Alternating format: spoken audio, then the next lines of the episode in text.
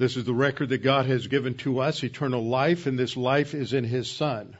He who has the Son has the life. He who does not have the Son of God does not have the life. He who believes on him is not condemned, but he who believeth not is condemned already, because he has not believed in the name of the only begotten Son of God. For there is no other name under heaven given among men whereby we must be saved. For by grace you have been saved through faith, and not of yourselves. It is the gift of God, not of works, lest any man should boast. For I am persuaded that neither death, nor life, nor angels, nor principalities, nor powers, nor things present, nor things to come, nor height, nor depth, nor any other created thing is able to separate us from the love of God, which is in Christ Jesus our Lord. For of him and through him and to him are all things, to whom be the glory forever. Amen. Before we open our Bibles together this morning, let's go to the Lord in prayer. Our Father, we thank thank you so much that we have your word, that we have our own personal copies of decent translations of the original languages and recognize that throughout history that has been so rare for most believers. And yet, though we have so much available to us electronically, we have it available to us in print, yet today we live in a world that ignores and denies your word uh, more than just about any time in history. And yet we have so much available to us. Father, we pray that we may not take your word for granted that we may not uh, get bored uh, with our study, our learning about you, for it is the one reason that we are saved is to serve you, to come to know you, to grow and mature as believers, that you might be glorified. So, Father, today as we continue our study in this tremendous epistle to the Ephesians, we pray that you would help us to understand some of the things uh, that are taught in the scripture about how we come to understand the gospel and the importance of our response to the gospel. And we pray these things in Christ's name. Amen. All right, open your Bibles with me to Ephesians chapter 4. Ephesians chapter 4, and we are studying in Ephesians 4:18. We are studying the last phrase in Ephesians 4:18 this morning and it's the way it's been used and abused in terms of church history. The last phrase refers to and is translated in many versions as the blindness of their heart. And over the course of history, in different translations in different languages, it's been translated that way and it's not a textual problem. A textual problem was when there's a copyist error that has entered in. It is a lexical problem. That means it's an understanding of the word itself and how it has been used and how it has been translated. And this has led to some problems and some misunderstandings. So we have to uh, clarify clarify this. The three verses we have been focusing on are verses 17 to 19. This I say therefore and testify in the Lord that you should no longer walk as the rest of the Gentiles walk, in the futility of their mind, having their understanding darkened, being alienated from the life of God because of the ignorance that is in them, because of the blindness of their heart now, all of that is giving a, a tremendous description of the fact that there is to be a difference in how the believer thinks and lives as opposed to the unbeliever. You have to be careful with statements like that because it's real easy to slip into some form of legalism. When I was first out of seminary looking for a pastorate, it seems like the Lord always had me learn a few things by by by the negatives. So I was uh, had an opportunity to candidate for a church over in Louisiana. And for those of you who don't know, in South Louisiana, in the Cajun country, it's things are a little bit different. It's like a world all unto its own. And this church was in Opelousas, Louisiana. And so I went over there to uh, to candidate, and I had to meet with the deacons. And when I met with the deacons, the first question they asked me was what was my philosophy of ministry. So I explained the, you know, I focus on the Word, teaching the Word that it's God the Holy Spirit plus the Word of God that transforms lives. And they were all fine with that at a superficial level.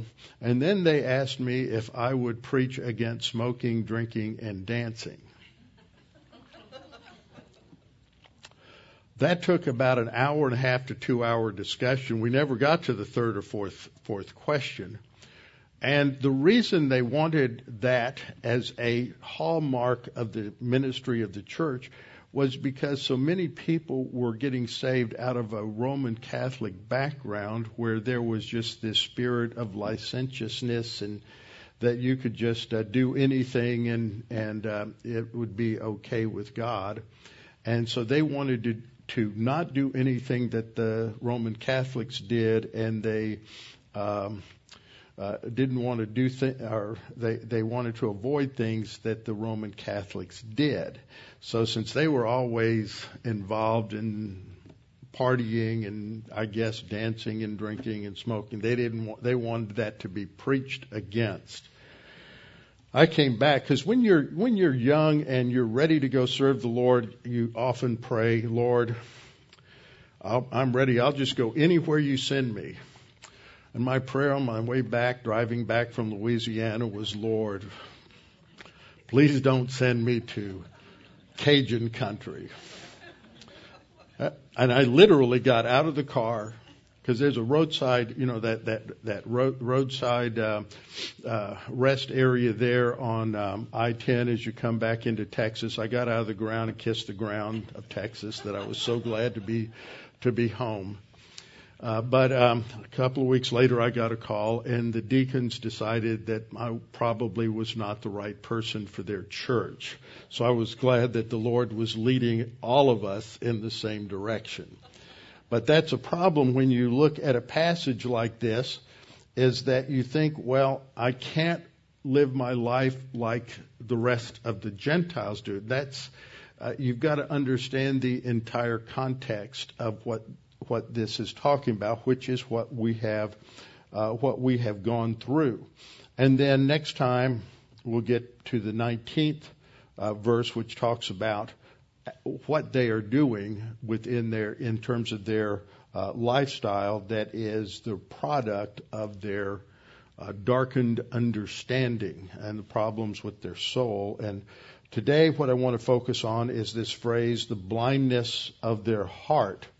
So we've gone through this in detail, showing that uh, this is descriptive of the thinking of Gentiles. I think it's important to understand this is descriptive. It's not necessarily setting up a precise cause and effect order of these things as much as it is describing the root problem. And the root problem is spiritual death, being alienated uh, from the life of God. And the result of that is that they are, um, their understanding is darkened, and that's that is what's led to the last phrase of verse 17, which is the futility of, of their mind. And then it it ends the sentence with with because of the blindness of their heart. So there there is a grammatical structure here that's important to note that the Gentiles were living in the futility of their thinking. That means that they, their minds were in, impacted by sin. And because of sin, every area of our being is corrupted. That's what is known as the doctrine of total depravity. Total depravity does not mean we're as bad as we can be.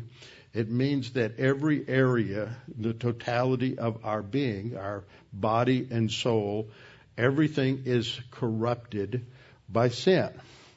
And it doesn't mean we are unable to do anything in the direction of God, including exercising some uh, positive volition to God, just saying, Lord, I, I, I understand that you're there. I, I believe there must be a God. Please reveal yourself to me. That that is uh, not the term I use is non-meritorious. There's no merit to that, and God will respond in grace to providing for you. But they, we live, Gentiles, unsaved Gentiles live in the emptiness of their thinking. It is not a th- way of thought that is de- where the as God designed the brain and the mind, it is not a way of thinking that is going to achieve what God intended for man. So we see we ask the question then why is their thinking futile? It's because their understanding is darkened. Why is their understanding darkened? It is because they are alienated from the life of God. Why are they alienated from the life of God? It's because of the ignorance that is within them. And why are they ignorant? Because of, and it should be translated, the stubbornness of their heart. And the word that we see here is the Greek word porosis. And porosis was frequently understood in the history of biblical translation uh, to relate to uh, blindness. And so this was uh, uh one of the primary ways in which this word had been translated. But the word itself, the word porosis, conveys the idea of a callus. As one writer puts it, a callus uh, serves as uh, mortar to reunite the surfaces of fractured bones, and that this will harden. So you see, that's that's the main idea here, and can and has the idea of a petrification uh, that takes place. But in when the scripture was translated into Latin, then uh, it the Latin picked up the idea that it had to do with the uh, hardening of the eyes, uh, a dullness or blindness uh, that would that would come in, and so uh, the idea is that man then was blind as opposed to being hard. Now, the difference is if you're blind, if that's a constitutional defect as a result of sin, then there's nothing that you did about that, and there's no personal responsibility in that I can't see anything of the gospel because I'm totally unable to. That's called the doctrine of the inability of man, as opposed to the, our, our total inability as opposed to total depravity. So these are the two uh, the two issues that we're going to be looking at. And so, on the one hand, you have those who uh, take this blindness as a constitutional defect. So they say, well, the only way that their eyes can be opened is God has to first open their eyes and then gives them faith. And then when he gives them faith, then they are regenerated. So faith I mean, uh, excuse me, first God regenerates them and then gives them faith so that regeneration precedes faith because a dead man can't do anything. So God has to make them alive before they can believe, before they can see, and we're going to see what some of the problems are with that. In Acts 26, 17 and 18, as Paul is describing uh, the purpose for which God called him, he says, I will deliver he said, God, what God said to Paul was, I will deliver you from the Jewish people as well as from the Gentiles to whom I now send you to open their eyes. So Paul's mission was to open their eyes. He is not ascribing that to an irresistible grace. He is ascribing that to Paul's teaching of the Word, his proclamation of the gospel and teaching of Scripture. Paul would, through the teaching of the word, open their eyes in order to turn them from darkness to light and from the power of Satan to God. And so this is the issue. So the lexical problem that I'm uh, highlighting here is this meaning of the word uh, porosis for stubbornness or blindness. A very well known 19th century a scholar by the name of uh, Armitage Robinson uh, wrote a commentary on Ephesians. And I heard many professors when I was in seminary say that this is the best commentary on the Greek text.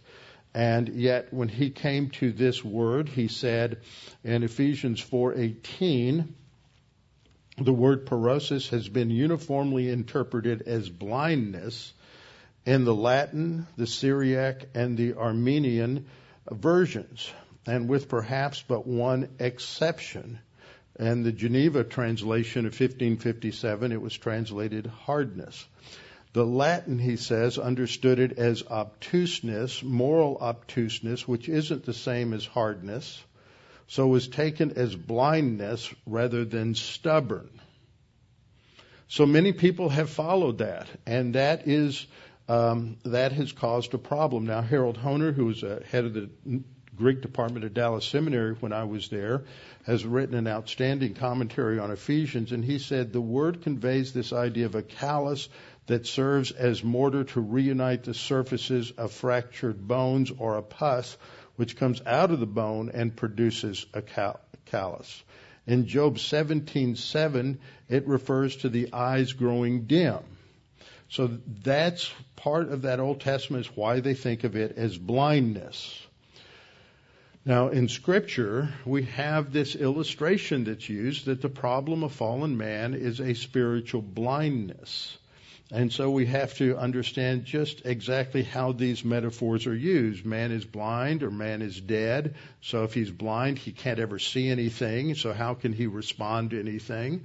And if he is dead, he can't hear or see or taste or touch. So we got a problem here with these metaphors, and sometimes they're pressed too far.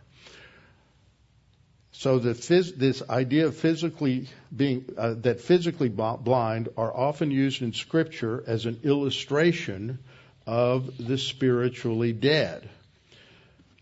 In the Gospels, Jesus, as the Messiah, often healed the blind, thus showing physically that he was God, and he could solve the physical problem of blindness so that he could solve the spiritual problem of blindness. Uh, there were those in the Jewish world at that time that committed, uh, that performed false miracles, but the Jews understood that there were two miracles that were definitive signs of the Messiah and that is the healing of a leper and giving sight to someone who had been blind from birth. And this is what Jesus demonstrated in John chapter 9. He said, we read there, now as Jesus passed by, he saw a man who was blind from birth. And his disciples asked him, saying, Rabbi, who sinned, this man or his parents? Because their idea was that if you had a problem, such you're born with a defect, then that was either your parents' fault or your fault. That any problems were the result of your some kind of divine discipline and was the problem of uh, uh, of your own making. Jesus answered and said, Neither this man nor his parents sinned, but that the works of God should be revealed in him. I must work the works of him who sent me while it is day. The night is coming when no one can work. As long as I am in the world, I am the light of the world. And to demonstrate that, he then reached down, grabbed some dirt, spit in it, made a little mud pie, put it on the guy's eyes, and, and they were healed.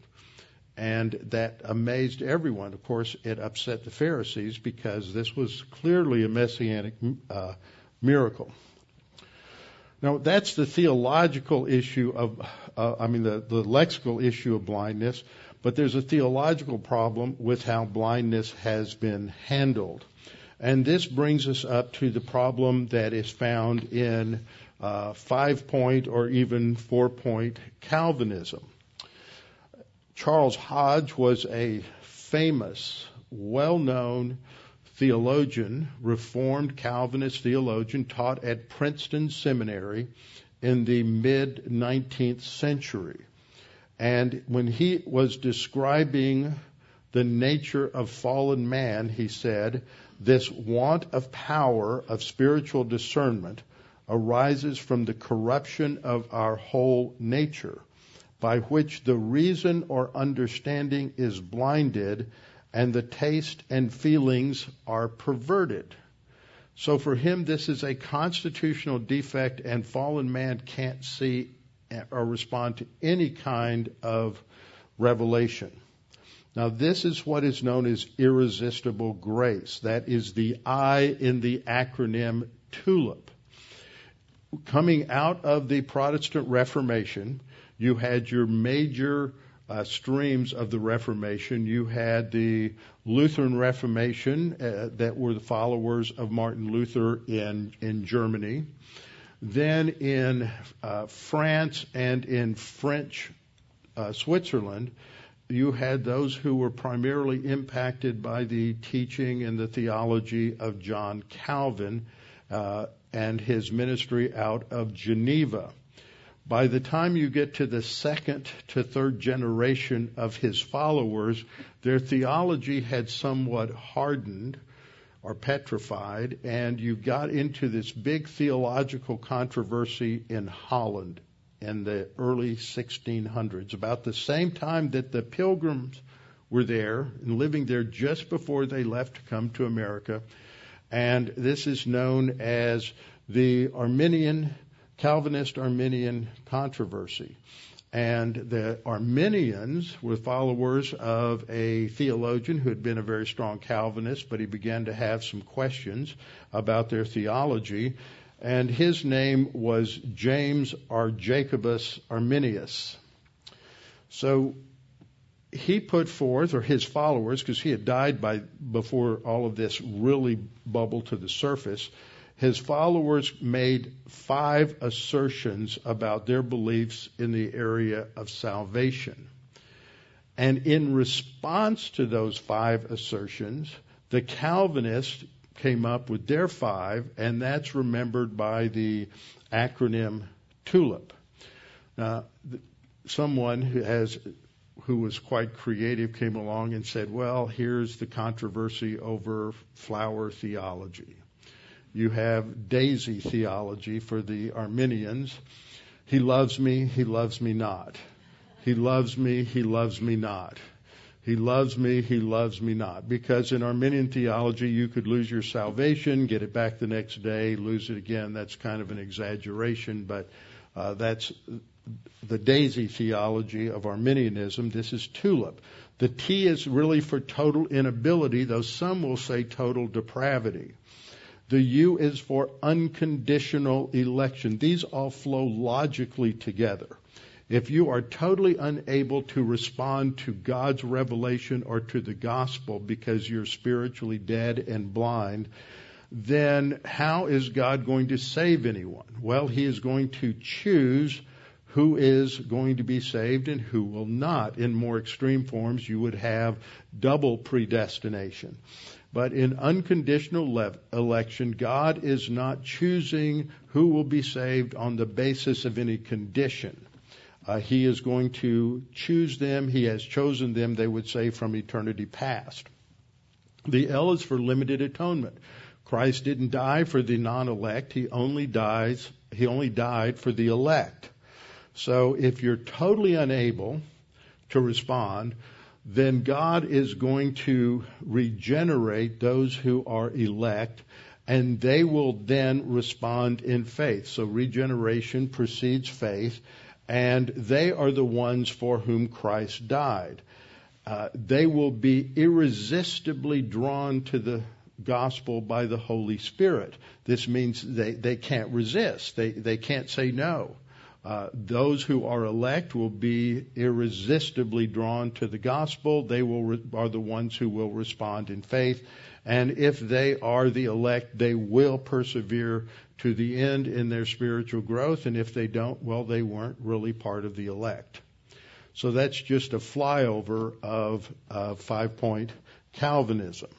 Now, regarding this the I in tulip is what we're talking about here to understand what the scripture teaches about the importance of human responsibility and human volition.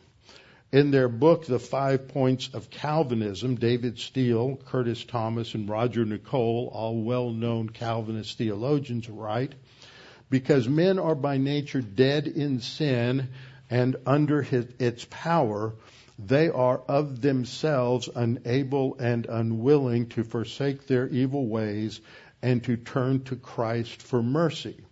Consequently, the unregenerate will not respond to the gospel call to repentance and faith. No amount of external threatenings or promises will cause blind, deaf, deaf, dead, rebellious sinners to bow before Christ as Lord and to look to Him alone for salvation.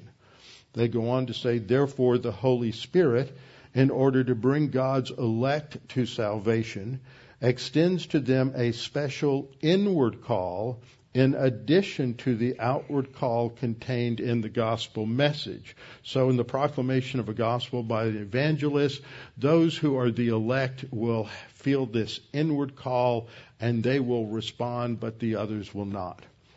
They go on to say, through this special call, the Holy Spirit performs a work of grace within the sinner which inevitably brings him to faith in Christ. It's irresistible. That's what's called irresistible or efficacious grace. He goes, he goes on to say, in the spiritual realm, he is given the seeing eye and the hearing ear. The Spirit creates within him a new heart or a new nature. This is accomplished through regeneration or the new birth by which the sinner is made a child of God and is given uh, spiritual life. So, did you read anything in there about faith other than the fact that the special call uh, brings him to faith in Christ? But that's after this interchange has taken place.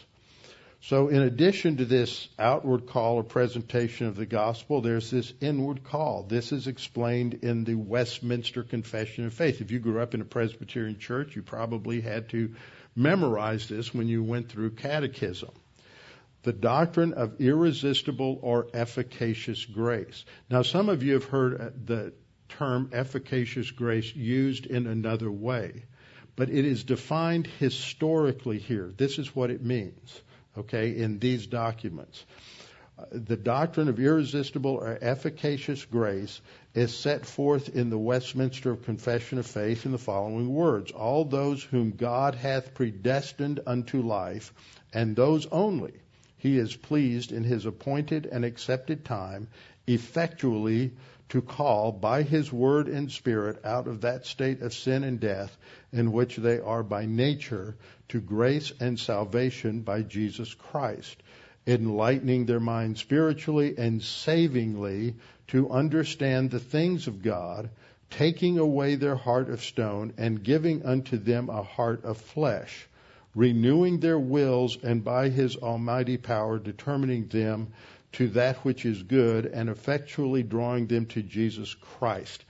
Notice, all of that happens before they believe. Uh, yet, um, th- yet they come freely, being made willing by His grace. So, what they're basically saying is blindness is a constitutional defect that is, spiritually blind and spiritually dead people cannot see, hear, or believe the gospel because of the fall, because of total inability. God will irresistibly draw the elect, giving them saving faith, and uh, they will necessarily persevere as evidence of their salvation. Problem is, you have passages like John 5:25 where Jesus says, "Most assuredly I say to you, the hour is coming." and now is when the dead will hear the voice of the Son of God, and those who hear will live. Seems pretty clear that Jesus says that the dead can hear. So you can't push dead and blind to cover all of the things that the Calvinist is trying to make make it cover. And as, that, as I've pointed out, it is this verse, verse 18, that defines what spiritual death is, that we're alienated from the life of God. Now, one passage that I want to look at here briefly, we'll come back to it later, is Romans 1 20 and 21, where Paul tells us that since the creation of the world, his, that is God's invisible attributes, are clearly seen. That's a blind person can clearly see the invisible attributes of God through His creation. They are clearly seen being understood by the things that are made, even His eternal power and Godhead, so that they are without excuse. Because although they knew God, they did not glorify Him as God, nor were thankful but became futile. That's the same word that's used in our passage in Ephesians chapter 4 verse 17.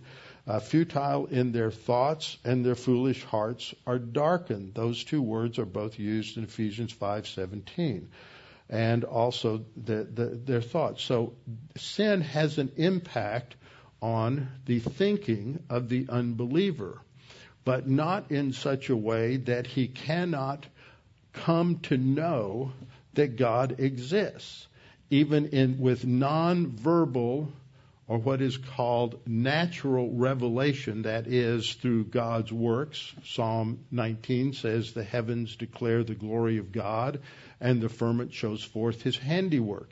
And Romans uh, 119, uh, 119 uh, through 21 clearly states that through his creation, his invisible attributes are seen, so that they know God from an external witness and they know him internally. It is made clear within them. So, as we look at those, those verses, there are four points. First of all, they know God through the nonverbal revelation and evidence of creation. The universe, all that they see, bears God's copyright. You can't look at anything that doesn't scream at our soul that it's created by God. Now, they reject that. So they, but the, what the text says is that they know God and uh, they're responsible for not glorifying Him. They are without excuse. Third point is the result of their rejection of the evidence externally and internally. Their souls are darkened or blacked out because they refuse to be enlightened. And what the text says is that they are suppressing the truth in unrighteousness. Fourth point is this is a historical description of the progression of human depravity and the divine punishment which comes. We'll come back to Romans 1 a little bit later. So this is the point. Now let's look at a few key passages as we go forward to see what scripture indicates. Does this indicate that man has a constitutional problem so that he cannot at all understand the gospel or the uh, the existence of God and respond at least with positive volition. I'm not denying the role of the Holy Spirit. We'll get to that at the very end. Matthew 13:19. Now I'm going to look at three parallel passages here that are part of the parable of the sower. What's important here, there are a lot of details here I'm not going to touch on. What's important is to observe the response of Satan, not mentioned in all of the passages. When any, Jesus is speaking to the disciples, he says, when anyone hears the message of the kingdom and does not understand it, then the wicked one comes and snatches away what was sown in his heart. This is he who received seed by the wayside. So this is, this is the first one. Now what we see here is that he hears the message, he understands the message. But then the wicked one comes along, that is Satan, and, and steals it. Now, when does this happen? Let's look at the next, the parallel in Mark 4:15. And these are the ones by the wayside where the word is sown. When they hear, not later, not tomorrow, not the next day, not in six months. When they hear, Satan comes immediately and takes away the word that was sown in their hearts. Why is he so quick to take the word away from those who don't understand? They're responding negatively. Well, that's in the third passage, Luke 8:12. Those by the wayside are the ones who hear. Then the devil now, and Mark said it's immediate. Then the devil comes and takes away the word out of their hearts. Why does he do that?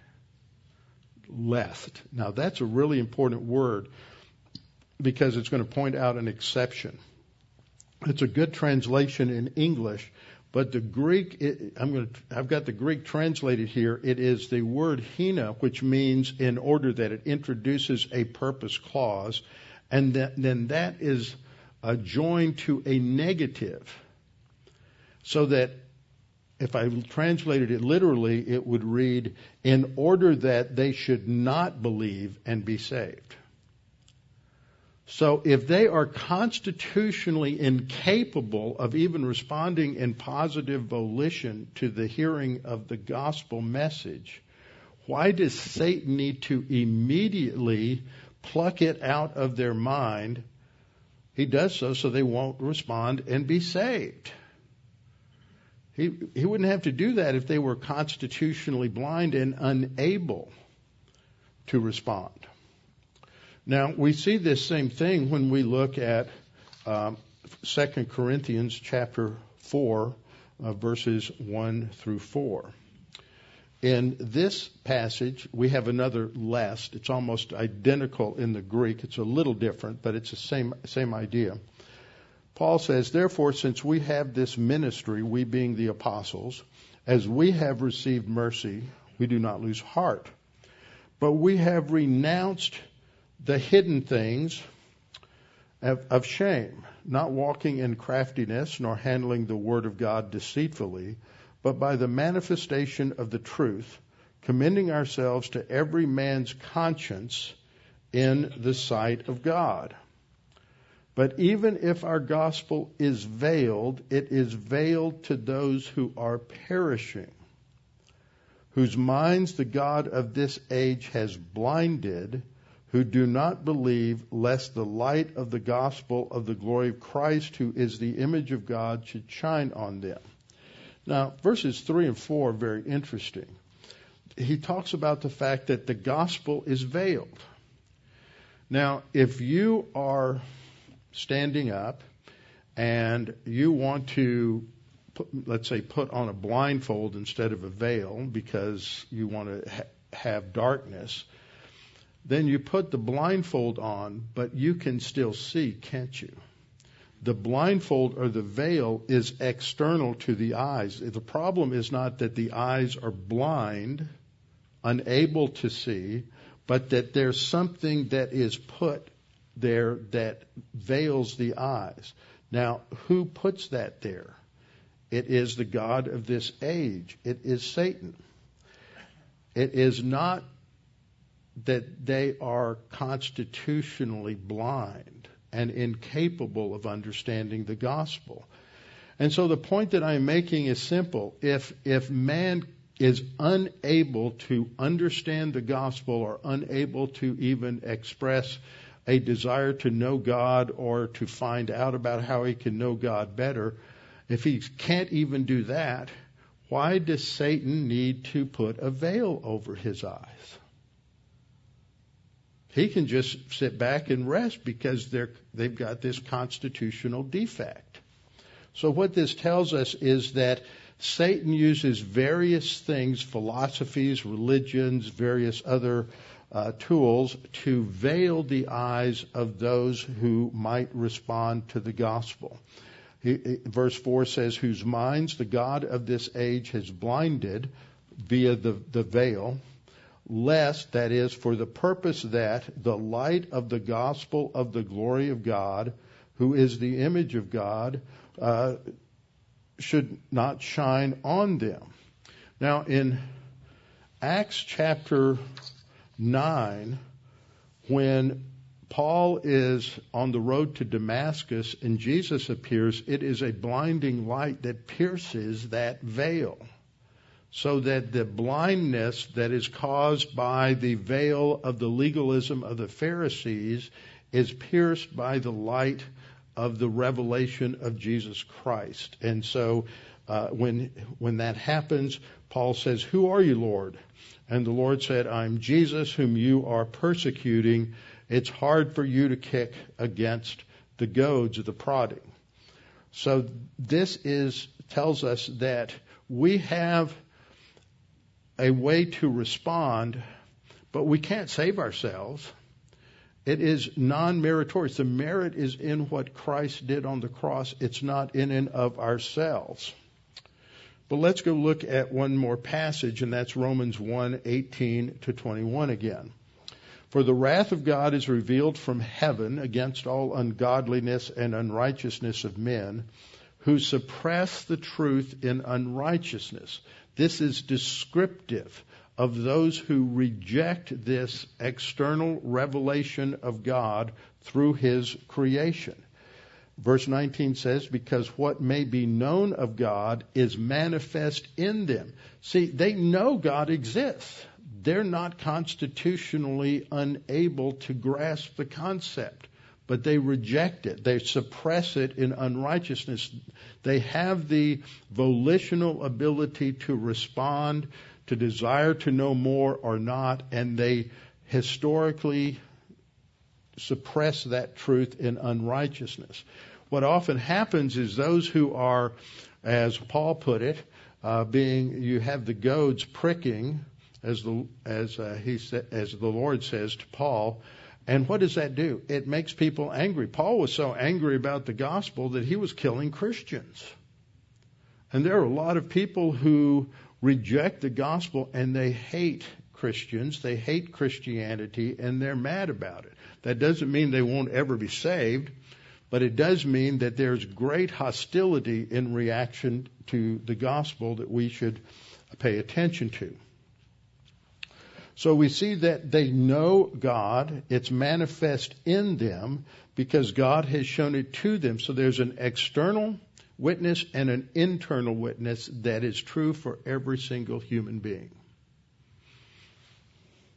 Let's go to one more passage.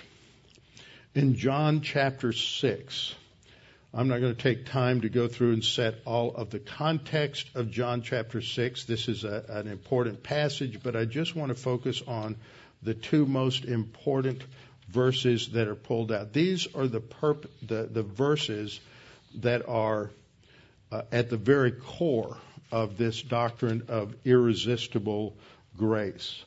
Verse 44 is the verse that's usually cited as the proof text, not verse 45. Verse 44 says, Jesus says, No one can come to me unless the Father who sent me draws him, and I will raise him up on the last day.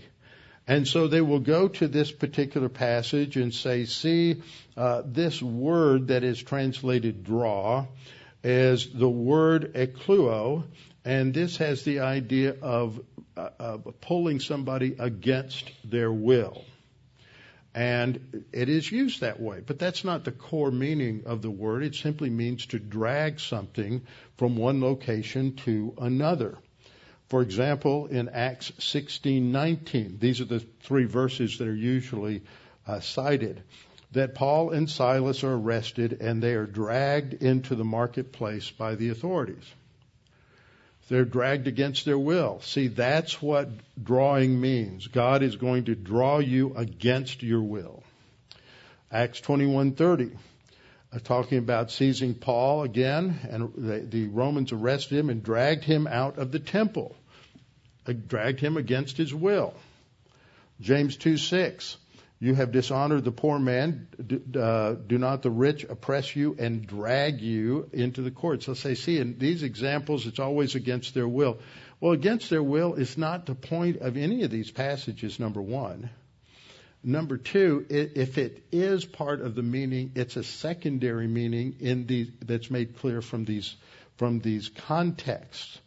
But it's also a word that is used by John, the writer who is recording the what Jesus said in John chapter 6 and it's used again in John 21 this is after the crucifixion after the resurrection. Jesus appeared to the disciples on a beach on the sea of Galilee and the disciples have been out uh, fishing all night and they came up with nothing and so Jesus appeared and they weren't sure who he was and he said just cast your nets on the other side. And when they did, they brought in uh, more than they could, than the nets could handle.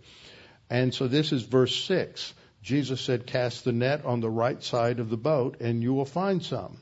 So they cast and now they were not able to draw it in because of the multitude of fish.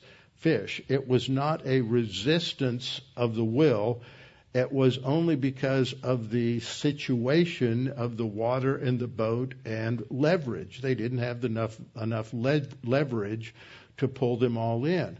Because a little while later, once the boat has come to the beach, Peter goes to the boat and he drags the net to land. So it doesn't mean that it's it doesn't indicate an inability to do something it, or that you are dragged against your will. It just simply you're moved from one thing to another. So when we look at John 6:44, I'm going to go back to this slide. It's followed by another verse.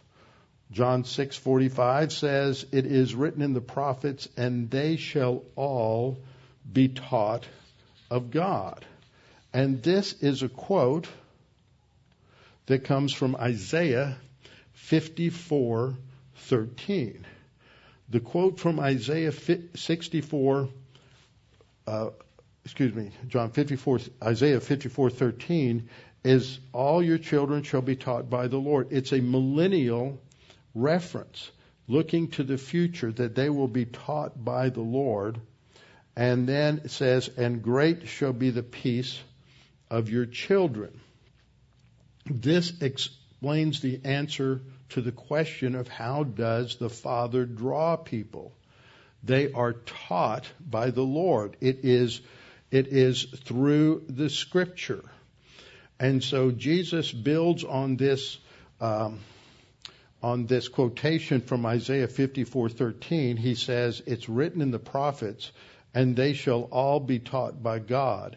Therefore, now he's going to add to it. He says, Everyone who has heard and learned from the Father comes to me. Notice he didn't say just heard. He said, hear and learn. And in the context of John chapter 6, where he has uh, fed the 5,000, uh, he's used that as an illustration of the of the of himself as the bread of life but he talks about the fact that these are people who heard, but they didn't respond to what they heard.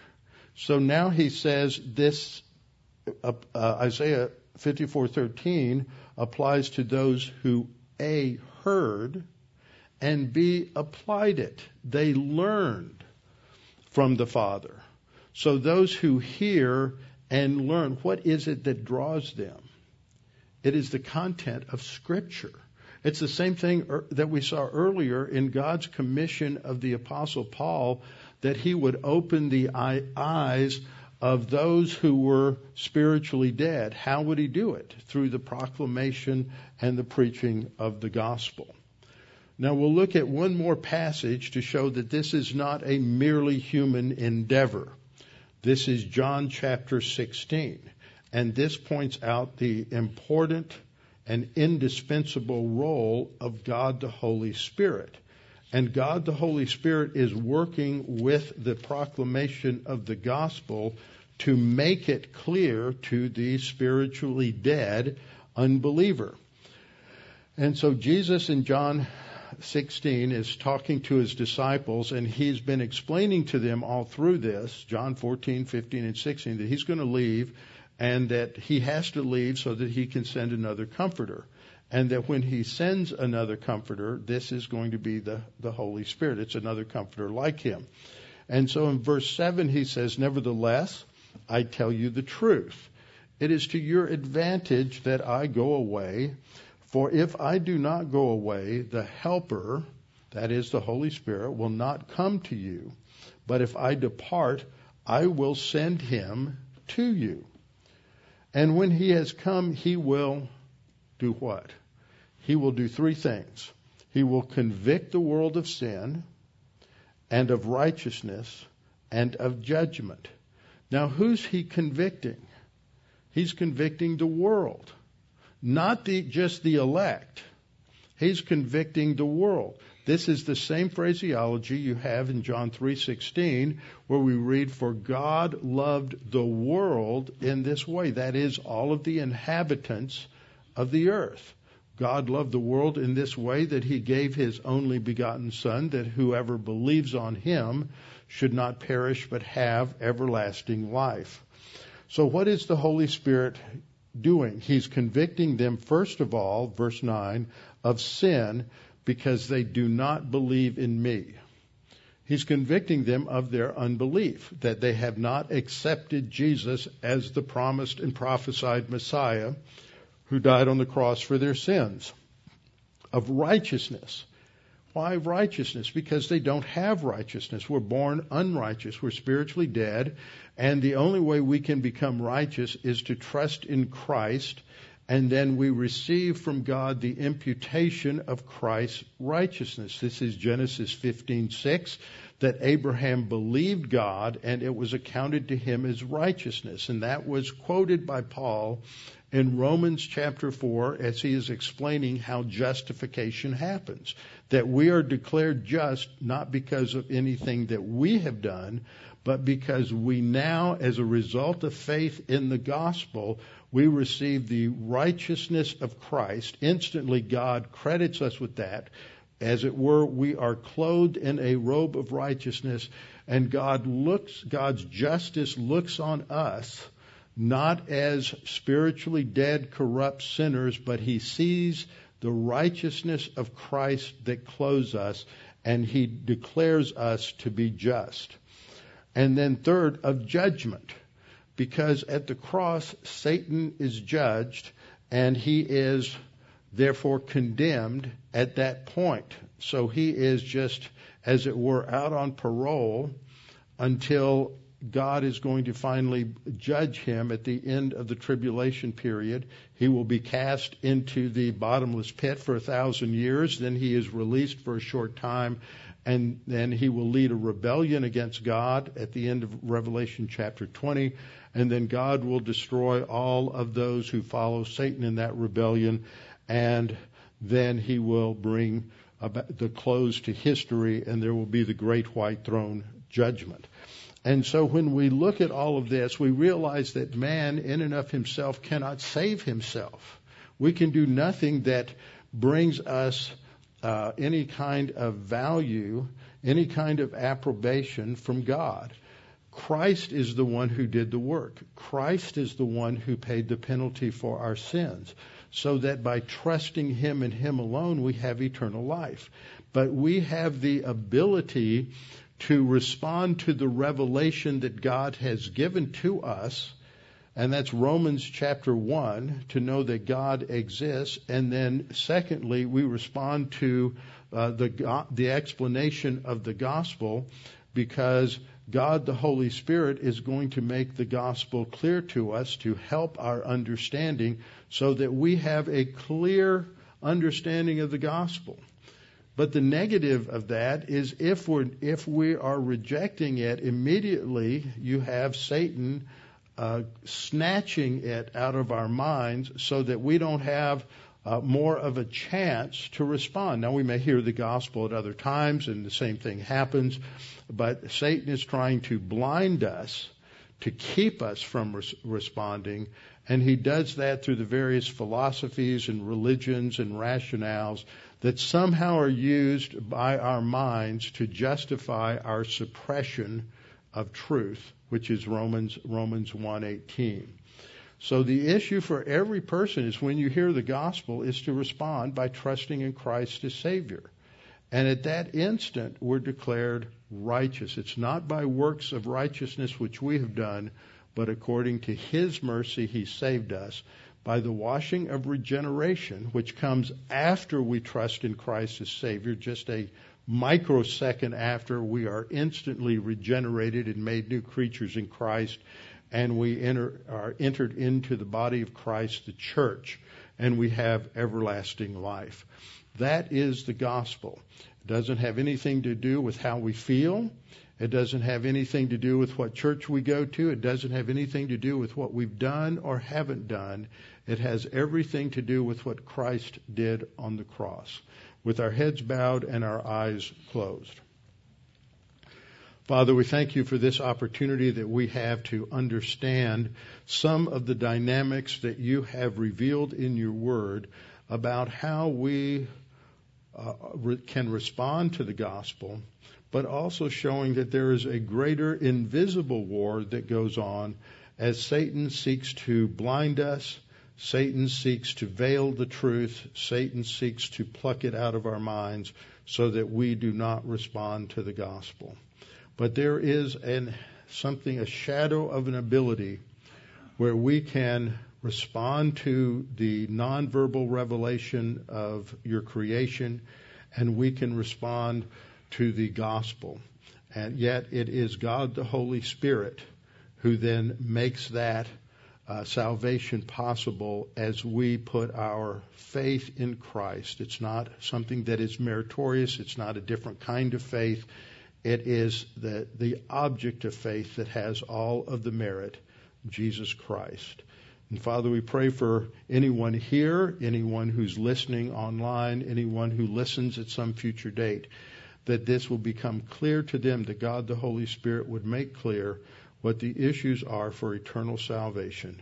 And it has nothing to do with our works, our efforts, our background, our sins. It has to do only with trusting in Jesus Christ as our Savior. We pray this in His name. Amen.